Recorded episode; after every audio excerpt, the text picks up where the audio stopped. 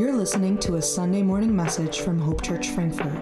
If you want more information about our church, text HOPE23 to 55498. We hope you enjoy this week's message. All right. Well, happy New Year's Eve, right? It is the end. I cannot believe that we are at the end of a year. And that just made me so happy. I was very happy that Jeff had said pop. I've lived the last four and a half years down towards St. Louis area and everyone calls it soda and it makes me like hurt inside um, every single time. I'm like, that's not its name. It is called pop people. So now once again, I just feel I am home. This is good. This is good. Things are well in the world. Um, as Jeff said, my name is Pastor Jake. I am from the LaGrange campus, their youth pastor. I've been there since May. Uh, we grew up, my wife and I both grew up. We use Rockford as our locator for people. So, Rockford area, we live in the cornfields outside of Rockford in a small town. She's from Marengo. I'm from Genoa. I lived on the street that if I crossed the street, I was in Marengo. So, um, my house had cornfields on all four sides. So, that is where we're from. Um, grew up in the Church of Marengo my whole life, but um, part of my story, my journey was that about my sophomore to junior year, I decided, you know what I'm going to do? I'm going to chase the things of the world. I'm going to go pursue these things over here instead of this thing that I've been brought up and the thing that I've been growing in my whole life. So for the next several years, I went and I just chased after that worldly things. And I went, I got out of high school, moved to Colorado for a little while, and just did th- like just lived life and worked and got back home. And I'm like, you know what I'm gonna do? I'm gonna join the army. So I joined the army, and I always tell people when you join the army, especially if they're coming from a church background, like hold on to your faith because it's a crazy place in there. And I didn't have mine, so I went crazy while I was in the army. So luckily, God's hand was on my life, and I had a uh, very powerfully praying mother. I know, like, I see her prayer board, uh, her prayer board on her wall, and she has like my name several times on there, my sister's name. Um, so I know that she was praying for me. The church was praying for me. She was a or is a Prims teacher for missionettes. I don't know if it's still it's not called missionettes anymore. It's like girls ministry. I don't know. Um, but she prayed for that, and they were all praying for me and all this. So I know that through my time in Afghanistan and through the army and my wandering, my um, time of just being a prodigal, uh, that it was a time that I was covered in prayer. And it's always good to look back on your life and see God's faithfulness in the moments, in those things. Like my unit in Afghanistan took more casualties than any other unit had the entire Afghanistan deployment from all of it.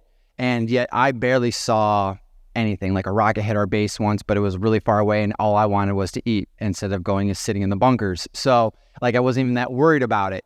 So, I mean, like, just like looking at God's faithfulness, looking at like how he worked in my life, through my life and all this. And then when I got back and I was like, you know, we're I was getting close to getting out of the army and I'm sitting in my apartment and I'm just like, man, I've been chasing all these things. I've been doing all this stuff. I've been looking at these things. I've been doing these things like I want relationships, I want partying, I want work, money, influence, all these things. I've pursued those things and everything left me wanting. Everything left a hole inside of me that just that, that just wasn't being filled. Like it seemed like I needed something else.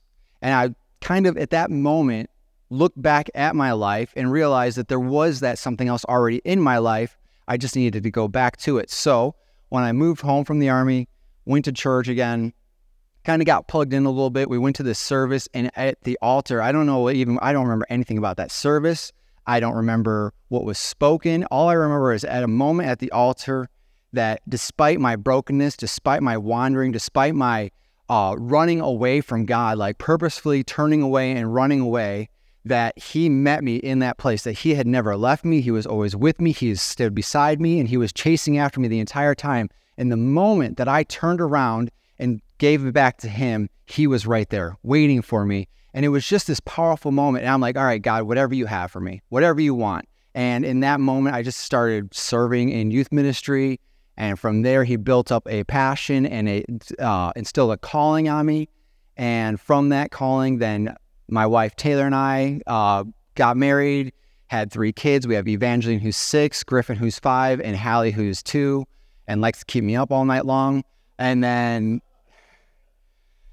oh, it's, it's rough. I'll talk about that a little later. But she, um, but it's been great, and just watching God's faithfulness, watching his him how he works through it, and when we lean into him, and when we trust in him, and we stop trying to do everything on our own, just watching how he works through it and shows up and shows off through it has been such an incredible thing for us and such a uh, a faith builder for us in that where we're like, okay, we're going to trust you with this, God. It's like we know that we're supposed to do that, right? We know that growing up in church, if you've been in church for any length of time, like you're supposed to trust in Him. But when sometimes it's harder to do it than actually say it. So when we do, and He shows up, He's like, wow, okay, He provided for this. Wow, oh wow, God actually did. He actually kept to His promise. And just watching that. So just a little bit of who I am. One other thing about me is that recently this year I decided to try aluminum free deodorant. Have anyone ever done like the aluminum free route? Like, all right, aluminum in deodorant is the antiperspirant part of it. And I realized relatively quickly that I need the aluminum. I think about going for a run. I think about going to the gym. I think about getting up and doing anything, dishes, and I start to sweat. If I'm even thinking about it, like I just start to sweat. I, I'm like, man, I don't know. So I'm like, putting the aluminum free deodorant on multiple times a day. And if I forget to do it, if I forget, because when I had regular deodorant, it would last me through the day and into the next. So if I forget, man, you better just, you better stay back, watch out. And there is nothing, there is nothing I feel like, and from my experience, that makes you more self conscious than body odor. When you get a good whiff of yourself and you're like, holy cow, and I'm not assuming anything about you guys. I'm not going to say like I'm I'm assuming I'm going to go off on a limb here that you all smell pretty well unless there's somebody sitting pretty well by themselves. You know, it seems like everyone's by someone else. If you're sitting by yourself, maybe that could be like a little bit of a indicator. But uh, for me, for me, that was such a moment of self awareness, such a moment of like, oh my gosh, I'm like, this is awful. Like, you just kind of like raise your hands and worship. You're like, no, I'm going to worship down here today, God my my neighbors are going to benefit from this. I'm doing this for the people. Like I'm not worshiping up here. I know, I know, this is big, but like I'm going to keep it down here. I'm going to hold the TV. I'm not going to I'm not going to raise it up. I'm going to hold it down here. So and and like you know, it, it made me so self conscious. But then there's another thing. It made me think of was like how self conscious do we get about our faith sometimes? I was thinking about my faith and thinking about this idea of self consciousness. Like maybe you feel like, man, I just I don't pray enough. Maybe you feel like I don't I don't get into my word enough. I don't I don't read enough Christian books. I don't I don't talk about my faith enough. I don't I don't do enough stuff. I don't do the things that I feel like I'm supposed to do. And we get kind of self-conscious. Maybe maybe someone's like, "Hey, I just need you to pray for me. I need I need you to pray for me for this thing." And you're like, "Okay, I will pray for you." And how many of you have said that to somebody and then not prayed for that person? Anyone in here? Or is it just me alone on this one? Because I feel like that's something that we do or can do. Maybe it's just easy. Like, yeah, I'll be praying for you. I got you. I'll be praying for you in this moment. I once had somebody say, just just pray for them in that moment. Like stop and just pray for them. And I still don't always do that, but I have gotten a little bit better about that or in just mentally doing it. But there are many times where someone's like, hey, I just I'm going through this thing.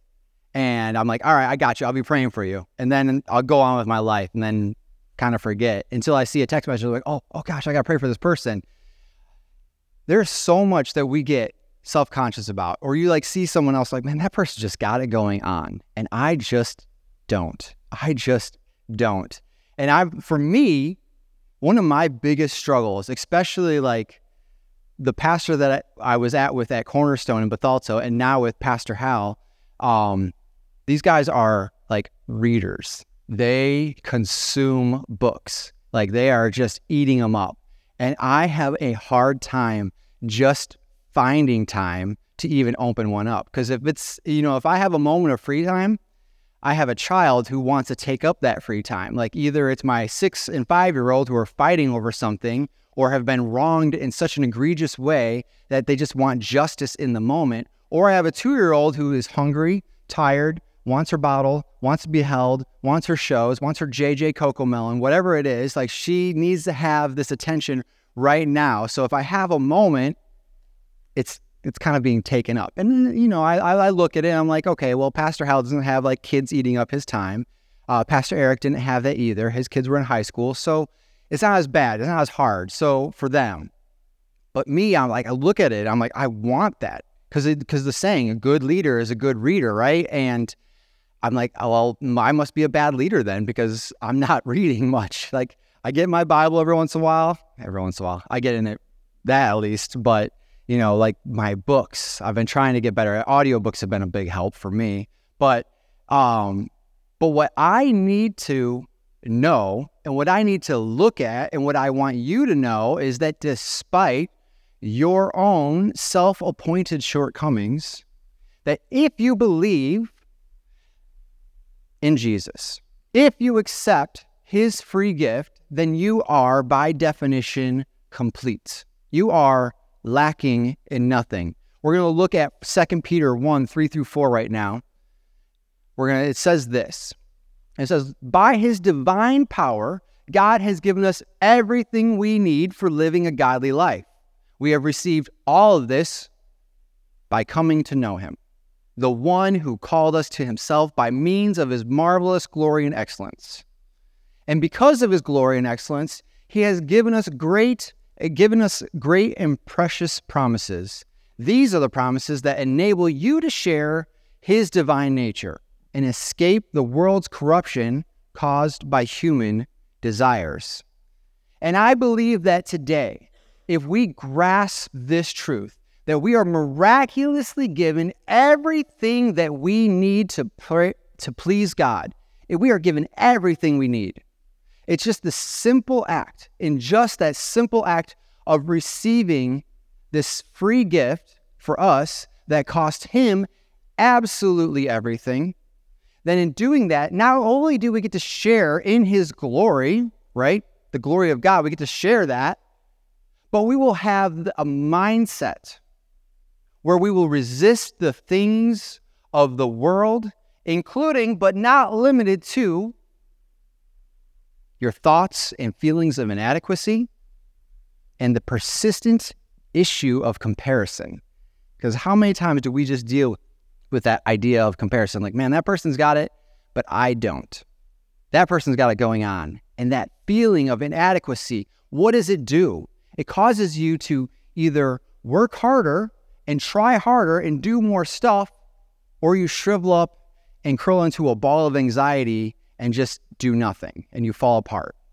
And either way, the thing about with God is that we are inadequate.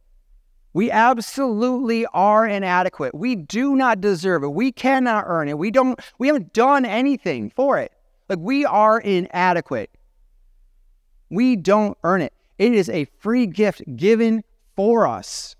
And we have to learn how to accept that because of his great and powerful love, because of how much he loves you, because of how much he cares about you, because of how much he wants a relationship with you. He has given you this absolutely free gift despite your shortcomings, despite your inadequacy. He's just handed it over. Here you go. Free gifts are the best kind of gifts. And it's not like, and so many times, like we don't we don't think of it this way, but like on Christmas morning, if I were to give one of my children a gift, and let's say I just give it to Griffin because he'd probably be the least likely to do this, uh, he would look at me and be like, "Father, I I have not earned this gift. Just take it back.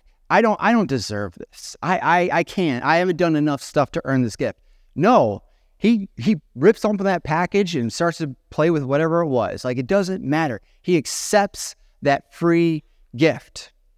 And we're over here being like, man, I just I just gotta make sure I get my reading plan done. I gotta make sure I get some some time in, in prayer. I gotta get some time in the word. I gotta I gotta get through this book. I gotta make sure I go uh, share my faith. And these are all good things. All good things. But if these are things that you are doing in order to earn your way to heaven, Stop it. Stop it. Stop. This love is freely yours. It always has been, and we need to accept that. Uh, Judah Smith is a pastor out in Washington, very close to where I was stationed. And he says this about it. He says that it's often how we react when grace comes at us. It's awkward. God offers us something that's too good to be true unearned, unmerited, total forgiveness. And we stand there, stiff and uncomfortable, waiting for the embrace to stop so we can get back to the business of earning our way into heaven. It says we need to embrace grace and we need to learn how to hug back. How true is that? How true is that for us? For me, in my own life, I can look at so many moments where I'm just like, I feel like I have to do the checklist. There's a story in the Bible that, oh, that sticks out to me whenever I think about this idea of earning our place, earning our way, impressing Jesus. It's a story of two sisters.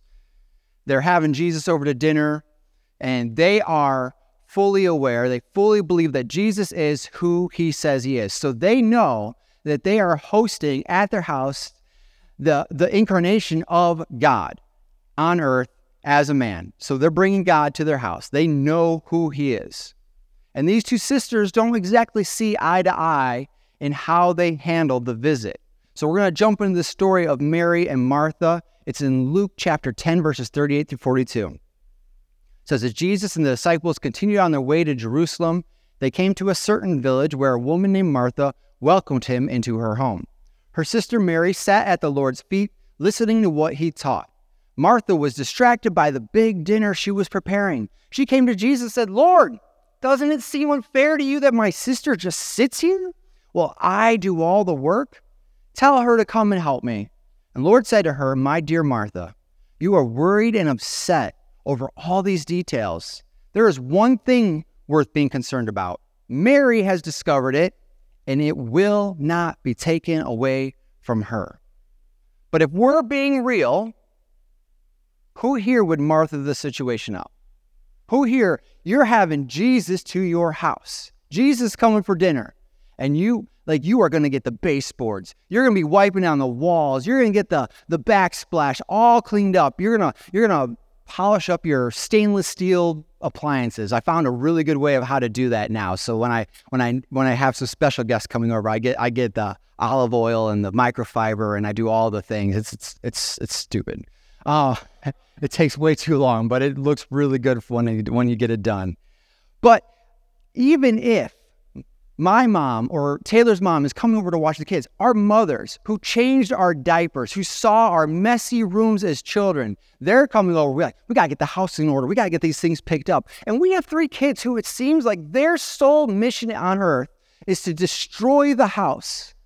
Like we put away all the Christmas things. We walk to the next room and then you hear, the whole basket's all over again. I'll like look in there and like Griffin's just dumped the Legos or all his Hot Wheel cars are everywhere across the floor. It's just like just a mess. We got him all this marble tracks and marbles and cats don't go well together. They go every like we will just be finding marbles under things, in things, all over the place. These cats like in the middle of the night, like marbles just rolling around the floor. I'm like, oh my gosh, I can't even go to sleep. The kids keep me awake, and now it's the cats too. And we're getting there and we're doing all this stuff and we got to get it cleaned up. We got to get cleaned up. And and that's just for our moms. If someone else is coming over, someone that we're not as comfortable with, well, we got to get it even more clean. We might even scrub the baseboards. We might even like, you know, dust or whatever. We might even vacuum underneath the the uh, the furniture or whatever. It's it gets it gets more and more like you just you feel like you have to get these things done. Like nobody wants to have someone over to a dirty house. We got to have some food ready. You got to have something ready for them. You got to have clean towels out for hand towels and all these things. And there are times when my wife gets sick, and I don't know if anyone else is like this, but when it when they get sick, it is it is shut down central. Like she's done. If she gets sick, she's done. And I know it's not just her, it's her whole family. They're all like that. Christopher, Christopher's like that, her brother. Uh, gets like that as well. Like it's shut down central. And and like I feel bad for her. I do. But when I'm trying to keep the house clean and I'm fighting kids and I'm I'm I'm trying to get the dishes and get a meal cooked, and then she's asking me for like to go get a sprite or something for her. It's hard for me sometimes. Like, man, I just I just need some help. Like, please just help me. And I get Martha. Like sometimes I just have to like in my head be like, okay, she's sick. I know. I gotta take care of her. This is my job. Like this is part of what I do. And we work together on the house. Like we always work together. But when she's sick, it's just me. But even though she is, let's be real, she is just the better cleaner. Like she does the better job. She'll get it done faster and do it better. But I try. I try, but when she is sick, she's not there. So I get Martha. I understand why Martha gets frustrated with Mary. I understand it. And Jesus says, like, hey, this is this is this this you're worrying about the wrong things. You are not focused on the right things. He says, this this person, you're saying, your lazy bum sister here that she is doing the right things. She has chosen the things that are right. And I will not take this away from her. I will not take my presence from her. I will not take my teaching from her. I will not take my words from her. She chose wisely, in the words of the old man from Indiana Jones, the Templar. Um, she chose wisely. Why? Because the things that Martha is concerned about, the things that she's focused on, these things pass. Your house will get dirty again. Your food will be consumed and it will also pass. Everything that Martha is worried about and focused on, these things pass. But what Mary's focused on is eternal. The things that Mary's focused on, the things that Mary's chasing after, will not end. It doesn't go away. And Jesus isn't impressed by your stuff. He's not impressed by a clean house or your fancy cooking. He wants your heart and your devotion. He wants your attention and your time. So, what is your focus? What is your focus? The temporary earthly things. As we go into a whole new year, what is your focus? What are you looking at? Are you worried about here and now? Are you worried about what you like look like or what you do or how you stand up? Are you worried about trying to impress God with what you have? Or are you just being in his presence? Are you just worried about the things of heaven? Colossians 3 2 is one of my favorite verses in the whole Bible. Set your mind on the things above and not on the things of this earth. Mind on things above, not on the things of this earth. One thing that has been one of the hardest adjustments for me from moving from a more southern area. I call Bethalto, even though it's central Illinois, is like I call the South. Uh, to moving up here to the Chicagoland area has been how busy people are. People are like they're busy, and they're still busy in the in the South. And I call it the South because my stipulation for being a Southerner or not is if you are turning left at a light and you pull up to the light and it's green, but you don't have the arrow, if you stop at the line, you're a southerner. If you pull into the intersection, you're a northerner. That's that's my stipulation and it works. And I will never budge from that. That is how I decide if you are a southerner or not. It's the left lane turning etiquette. Do you pull in the intersection or do you stop at the line? And I'm not saying that people there weren't busy. They were. They did a lot of stuff too. But it just seems like here, like people are always going, like, I am just fighting for their time. I'm just like trying, like, just just give me a moment. Like, hey, let me just fit in, like, give me like five minutes or whatever. Like, I would try to like plan a dinner with somebody. And it's like, we got to like plan it out weeks in advance. And there it's like, hey, let's, what are you doing tonight? Oh, we're not doing anything. Let's just hang out. Okay, cool. So it's just like, it, that, there's like this whole thing. And I am not saying that being busy is bad. It's not. Being busy is not bad. There's, there's, there are uh, goodness, there's good things in being busy. But if your busyness, if your activities, if the things that you're pursuing are coming between you and your relationship with God, that is what I have the beef with. I tell people it's okay to be busy because if you leverage the things that you're busy with for the kingdom of God, then you are doing things to build up the kingdom and not your own empire. If you're focused on that and you just have that kingdom mindset, you can use those things. But if you are just focusing on your own empire, it's just, that's it. It's just done here and now. But if you focus on the kingdom, it lasts beyond yourself. It's the only thing that will give meaning to the things that you actually do anyway. And Peter continues in this in this passage that we're reading in uh, Peter one. We're going to go into verses five through eight. He continues this. It says, "In view of all this, make every effort to respond to God's promises. Supplement your faith with a generous provision of moral excellence, moral excellence with knowledge, knowledge with self-control, self-control with patient endurance, patient endurance with godliness, godliness with brotherly affection, brotherly affection with love for everyone."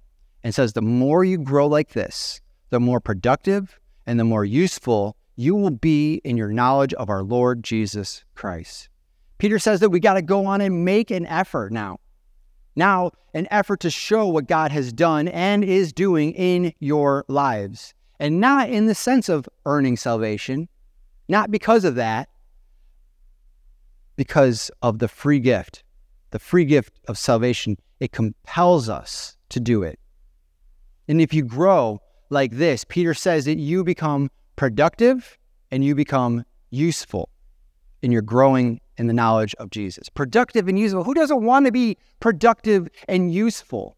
He goes on to say in verse 9 that if you don't grow like this, that you are short sighted or even blind, forgetting that your sins have been covered. He says that you, if you, if you are not doing this, then you, then the opposite. It's like an if then statement. If not this, then this. And so if you are not doing this, then you are blind, you are short-sighted, you are not even aware that your great your sins have been covered. And here you are busy trying to earn your way into heaven again. Earn it, and you cannot do that. Think about this way.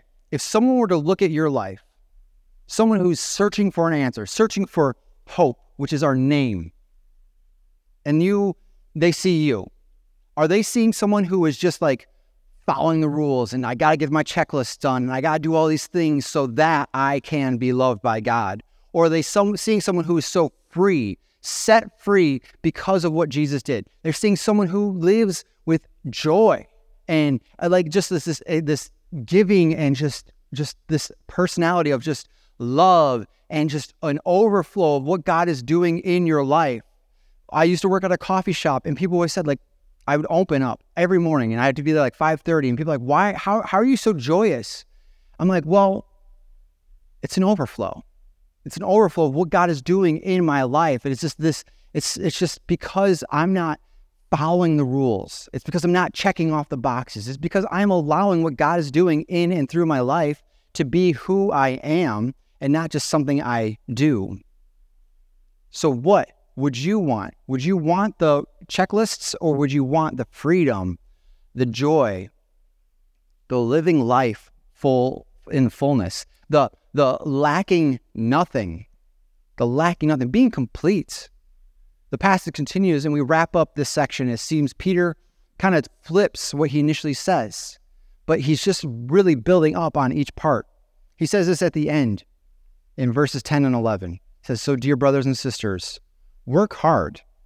Okay, Peter. First you're saying like we just we just we live in this, but now he's saying work hard to prove that you are really among these that God has called and chosen. Work hard to prove that you are really among the that God has called and chosen. Do these things and you will never fall away.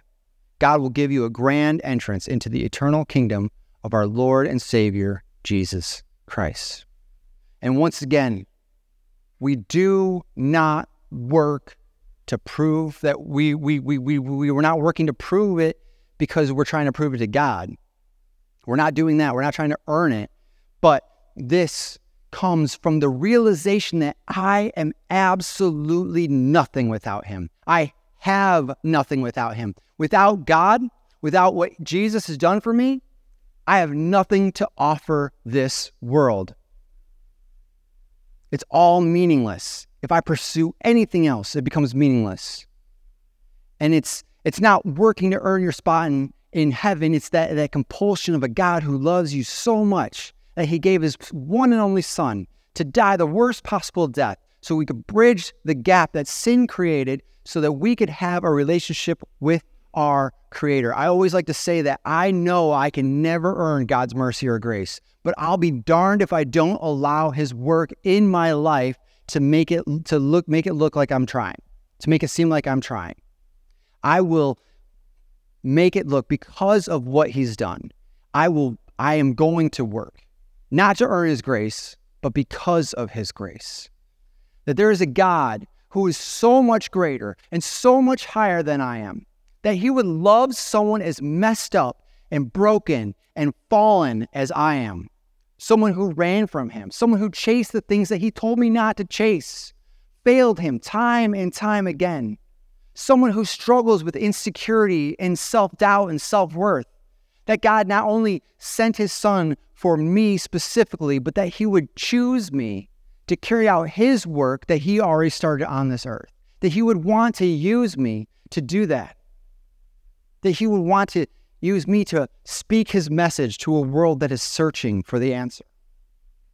How could I not make it seem? How could I not make it seem like I'm trying for him? Because this is what sanctification work looks like. You try a little bit harder. Each little day, you take another step and you just get a little bit better. And yes, we slip. Yes, we fall. Yes, we mess up. But we get up and we continue the pursuit. And each year, I ask God, God, I need a word for the next year. I always ask, God, I want I want a word. And each year I kind of get like this almost this idea, this this this this word to like focus on. And this coming year, um, for 2024, I feel like the word is holy. Like the word just holy, being set apart. Because I feel like for me in my life, and maybe in the church in general, a lot of times uh, we are supposed to be set apart, but we end up taking on the things of the world. And we like we just try to fit God into our worldly boxes, and we try to fit God in along with what we're doing in the world and what we're our schedules and our things, and we're just trying to fit Him in and make it make it a part of us instead of being uh, taking God to the world and then making the world fit to His ideas and His directions and what He has for them.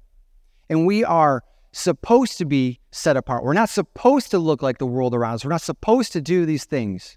And if we were to take our moments, our interactions, our relationships, our words, our thoughts, the things that we listen to, the things that we watch, if we were to take those and set them apart, make them holy, what would it look like? Every conversation, if you were to think of it as a holy moment, a set apart moment, every conversation, classmates, friends, family, coworkers, whatever it is, whoever they are, somebody, neighbors, every action that you do, everything that you say, every moment you spend on the road and you want to honk at somebody or cut them off or run up on their bumper and just get angry at them because I do that sometimes. A little road rage once in a while. I've gotten better, gotten better. But if you were to think of each moment that you have as holy, what would that look like for you? Our DYD, Pastor Chris Stanley, says you cannot change the world if you are exactly like it. It's one of my favorite things I've ever heard. You can't change the world if you look like it. Like, you're not going to. You have to look different. You have to give the world something to attain, something to look for. Like, man, why, why is Alex so joyful? Why does he have something that I want? Like, what is special about him? Like, what is say? Why is he, in spite of our everything going wrong today, everything's going wrong. Why does he still have joy?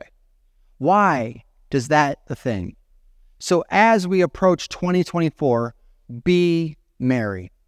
Be merry. 2024, be merry. Stop trying to earn God's approval and rest in the uh, knowledge that you are already in it.